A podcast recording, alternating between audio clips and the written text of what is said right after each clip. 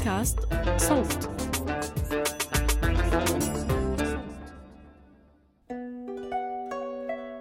كان يا مكان في بعيد البلدان. ملك يسهر ولا ينام إلا على قصص الإنس والجان.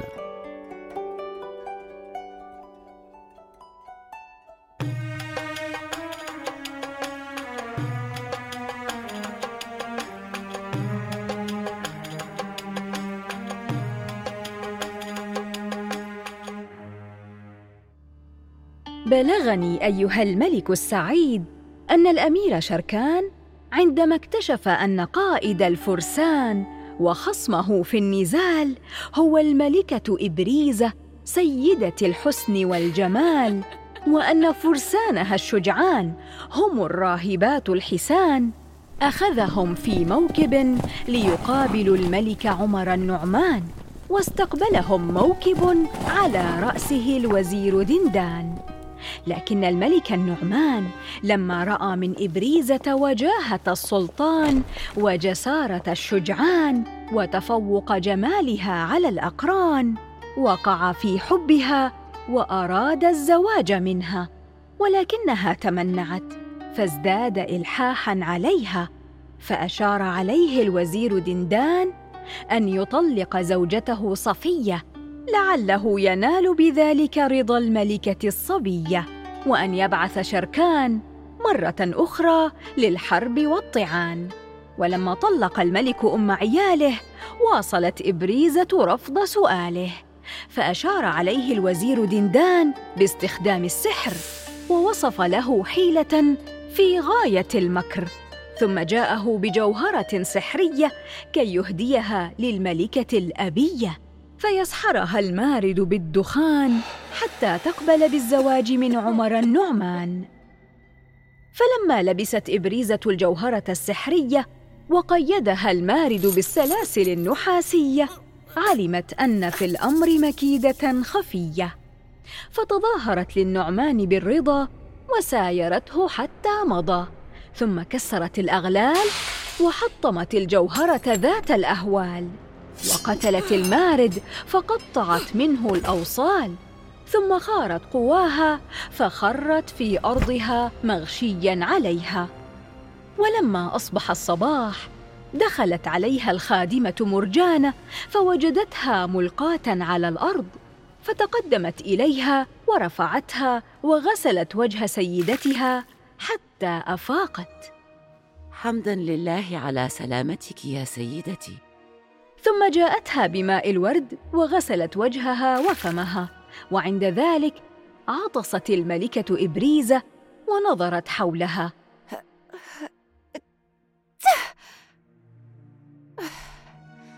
أين الملك؟ وهل مات المارد أم نجا؟ لا أعلم عما تتحدثين يا مولاتي.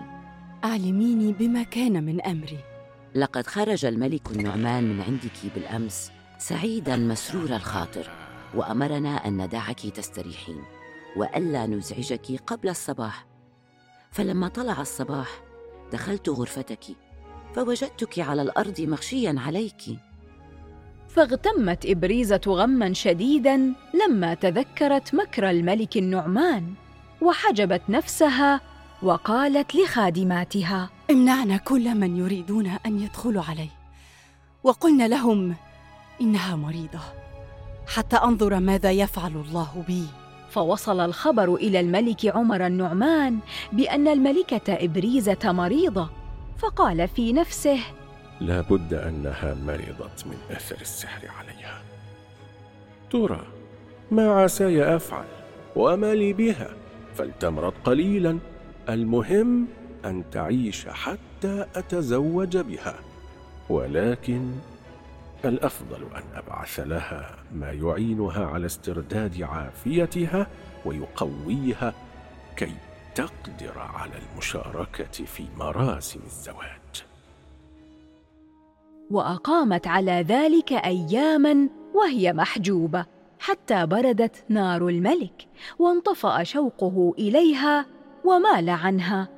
فلما مرت الأيام وضاقت بها الدنيا قالت لخادمتها مرجانة اعلمي أن هؤلاء القوم ما ظلموني وإنما ظلمت نفسي. لما هجرت مملكة أبي وأمي ومملكتي واخترت التحالف مع العدو على قومي. لقد كرهت الحياة بعد الذي جرى لي وضعفت همتي. ولم يبقى عندي من الهمة ولا من القوة شيء. وكنت قبل هذا إذا ركبت جوادي قدرت عليه. وصرت الآن لا أقدر على الركوب.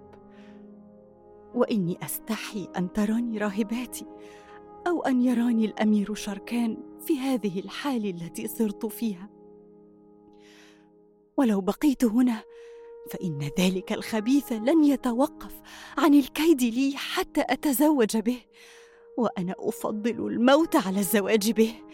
ولكن إلى أين أذهب؟ وإلى أين أفر منه؟ يا سيدتي إنك صاحبة فضل علي ولا يهون علي أن أراك في هذه الحال. وسأشير عليك وإن كانت مشورتي قد تودي بحياتي. لم لا تعودين إلى مملكة أبيك وإلى قومك؟ وبأي وجه أقابل أبي وقومي بعد الذي فعلته وبعد الذي جرى لي؟ ليس عليك أن تواجهي أحدا منهم والرأي أن تأخذي مما ينعم عليك به الملك النعمان من مال وكنوز وترحلي به إلى بلادك حتى إذا وصلت تنكرت واختبات في إحدى الضياع أو الاديره وعشت بذلك المال باقي العمر. أطال الله عمر مولاتي. نعم الرأي يا مرجانة وإن رضيت أخذتك معي وأحسنت إليك. الأمر أمرك وأنا في خدمتك يا مولاتي. وأنا أريد أن أخرج اليوم فخير البر عاجله. سنخرج سرا. كي لا يعلم بنا أحد غيرك.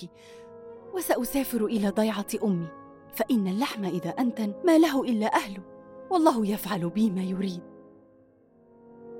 أما الخروج اليوم فلا سبيل له يا مولاتي. ولكن جهزي نفسك واصبري حتى تسنح لنا الفرصة.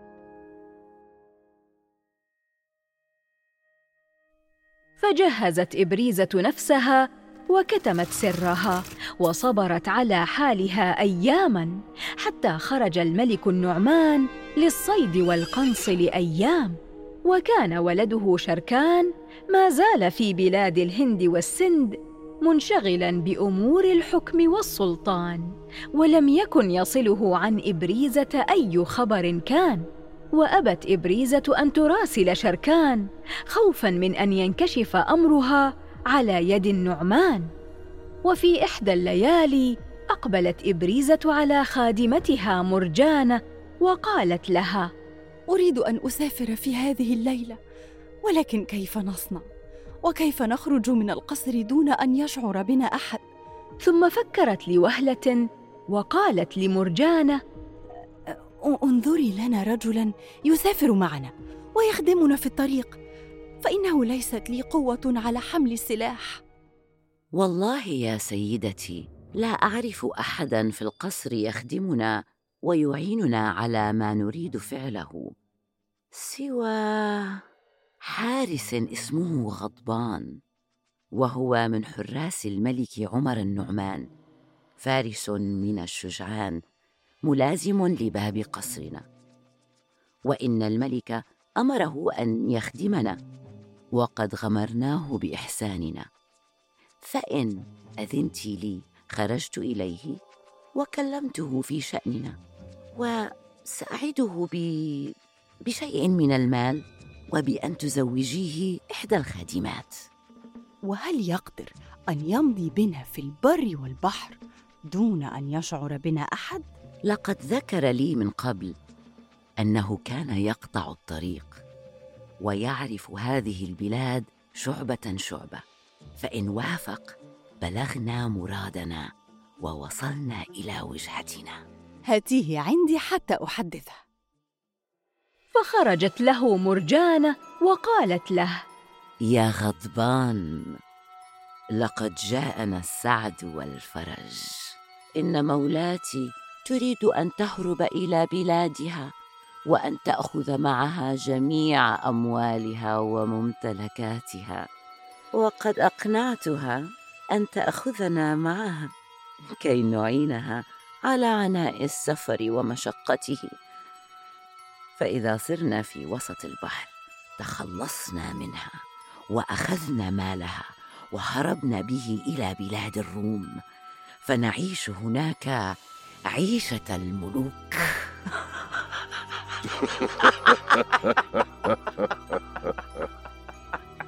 يا لك من داهية يا مرجانة.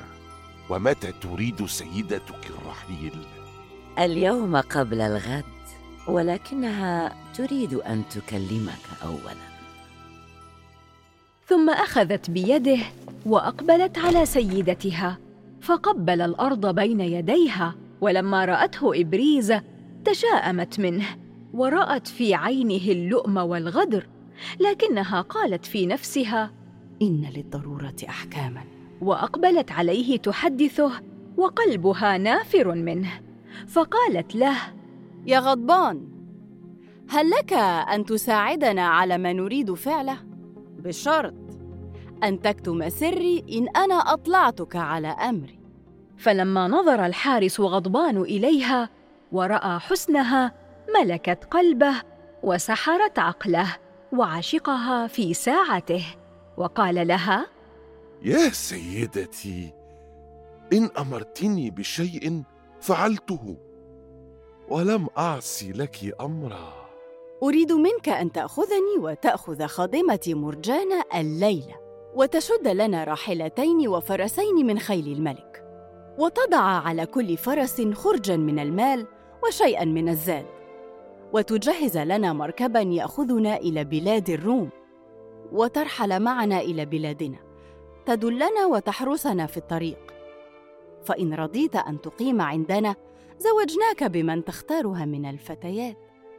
وإن طلبت الرجوع إلى بلادك أعطيناك ما تحب من المال. فلما سمع غضبان ذلك الكلام فرح فرحا شديدا وقال يا سيدتي إني أخدمكما بعيوني وأمضي معكما وأقوم على خدمتكما. ثم مضى وهو فرح سعيد وقال في نفسه آه لقد بلغت المنى سأعرض عليها الزواج مني ووضع مالها عندي وجعل مرجانة خادمة لها ولي. فإن أبت قتلتهما في البحر وأخذت ما معهما من المال. وأضمر ذلك في سره ثم مضى وعاد ومعه راحلتان وثلاث أفراس وأقبل على الملكة ابريزه وقدم إليها فرسا فركبتها وهي متوجعة من المرض. وركبت خادمتها مرجانة الفرس الثانية وركب هو الثالثة. ثم ساروا حتى وصلوا إلى شاطئ البحر حيث وجدوا المركب الذي جهزه الحارس غضبان لهم. فنزلت مرجانة من فوق فرسها ونزل غضبان من فوق فرسه. وشد لجام الفرسين ونزلت الملكة إبريزة من فوق فرسها وهي غائبة عن الدنيا من شدة المرض والتعب فحمل الحارس غضبان الأمتعة على المركب وأركب الملكة ابريزه وخادمتها مرجانه وسار بهما في البحر. فلما توغلوا في قلب البحر غمزته مرجانه هذه هي فرصتنا فالملكة غائبة عن الوعي. لكن غضبان جعل يرج إبريزة حتى أيقظها. أين نحن؟ هل وصلنا؟ لا يا جميلتي ولكن لي حديثا مهما يجب أن أحدثك به ويلك ما هذا الكلام الذي تقوله لي؟ الآن وقد تمكنت منك ومن خادمتك وجميع أموالك أريد أن أجعلك زوجة لي فيصير مالك مالي ونعيش معا في بلاد الروم ونجعل مرجانة خادمة لنا. قبحك الله أيها الخائن. ليس هذا ما اتفقنا عليه. ثم صارت إبريزة تحدق فيه بغضب وأظهرت له الغيظ وقالت له لم يبق لي إلا أن أقبل بالحراس والحجاب بعدما كنت أرفض الملوك والأمراء. لا خيار أمامك يا جميلتي. لا تتكلم بشيء من هذا القبيل في حضرتي. واعلم أنني لن أرضى بك ولو سقيت كأس الردى. ولكن اصبر حتى نصل إلى اليابسة ونضع رحالنا من السفر. فإن قدرت علي حينها فافعل بي ما تريد وإلا استجمعت ما بقي لدي من قوة وخرقت المركب فنغرق جميعا. وحينها حتى لو نجوت بحياتك فلن تنال شيئا. ثم سلت سيفا من داخل متاعها وصوبته إلى قاع المركب. فلما سمع غضبان كلامها ورأى عملها غضب غضبا شديدا واحمرت مقلتاه وقال آه إن المرض والإرهاق قد بلغ منك مبلغا عظيما ولا بد لك أن تنامي. ها؟ فإن لم يكن ذلك جردتك من السلاح وقتلتك. فلما سمعت إبريزة كلامه بكت بكاء شديدا وقالت ويحي ما أحمقا ما زلت أحالف الأغراب وأأتمنهم على نفسي وعرضي حتى أوديت بنفسي إلى التهلكة. كان لي عذر في طيشي عندما كنت في ريعان شبابي وذروة قوتي وكنت أقدر أن أبطش بأعتى صناديدي إن غدر بي. أما الآن فصرت أخشى على نفسي من حارس لعين أو طرفة عين. ثم استجمعت ما تبقى من عزمها وجعلته في عينيها فلم ترمش رمشة حتى وصلوا إلى أرض الروم. فلما أنزل الحارس غضبان الأحمال ووضع الرحال التفت إليها وهو يبتسم. ظنا منه أنه قد تمكن منها لكنها أشهرت السيف في وجهه وقالت هلم إلي أيها اللعين. فقام إليها وسل سيفه ولكنها لم تمهله وجعلت ما بقي من قوتها في ضربة واحدة شقته بها نصفين ثم خارت قواها ووقعت على الأرض. بعدها خرجت روحها وعادت إلى خالقها. وكان آخر ما قالته وداعا أيها اللئيم. عندها ربطت الخادمة الراحلتين بفرسها وأخذت ما على إبريزة من حلي ولبست زرديتها ذات العيون الضيقة وسارت في بلاد الروم تبحث عن دير أو ضيعة. الحمد لله الذي خلصني منهما. وأغنمني بمالهما. وبينما مرجانة تمشي إذا بغبار قد ثار حتى سد الأقطار. ولما انكشف ذلك الغبار ظهر من تحته عسكر جرار.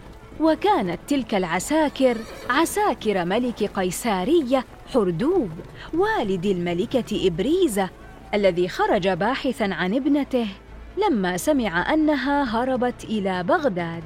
فلما رآها العساكر أقبلوا عليها فرأوا عندها متاع الراهبات وعليها زردية المحاربات. فأخذوها إلى الملك وعرضوها عليه. وعندما رآها الملك وعرف زردية ابنته سقط من فوق جواده ووقع على الأرض مغشيا عليه. فترجل كل من كان معه من الفرسان والأمراء والوزراء وضربوا الخيام ونصبوا قبة الملك حردوب ووقف أرباب الدولة خارج تلك القبة حتى أفاق الملك من غشيته. قال تلك زردية ابنتي إبريزة لا يأخذها منها إلا من قتلها. فاصدقيني القول وإلا قتلتك شر قتله. إن الذي قتل ابنتك يا سيدي. حارس من حراس الملك عمر النعمان. وأخبرته بما فعله الملك عمر النعمان بابنته. فلما سمع الملك حردوب ذلك الكلام اسودت الدنيا في وجهه وبكى بكاء شديدا. يا ليتني لم أدفعها على الخروج فما دفعها على ذلك؟ سوى طلبي لضيفها الأسير. وإلحاحي عليها في الطلب. ثم أمر العسكر بالعودة إلى قيسارية فلما وصلوا دخل الملك حردوب على أمه ذات الدواهي وقال لها أرأيت ما فعل النعمان بابنتي؟ وأخبرها بما جرى فبكت بكاء مريرا ثم قالت أنا التي قسوت عليها حتى ظنت أني أكرهها. ووشيت بها حتى ظنت أني أكيد لها. فيا ليتها استعانت بنا ولم تلجأ إلى أولئك الملاعين.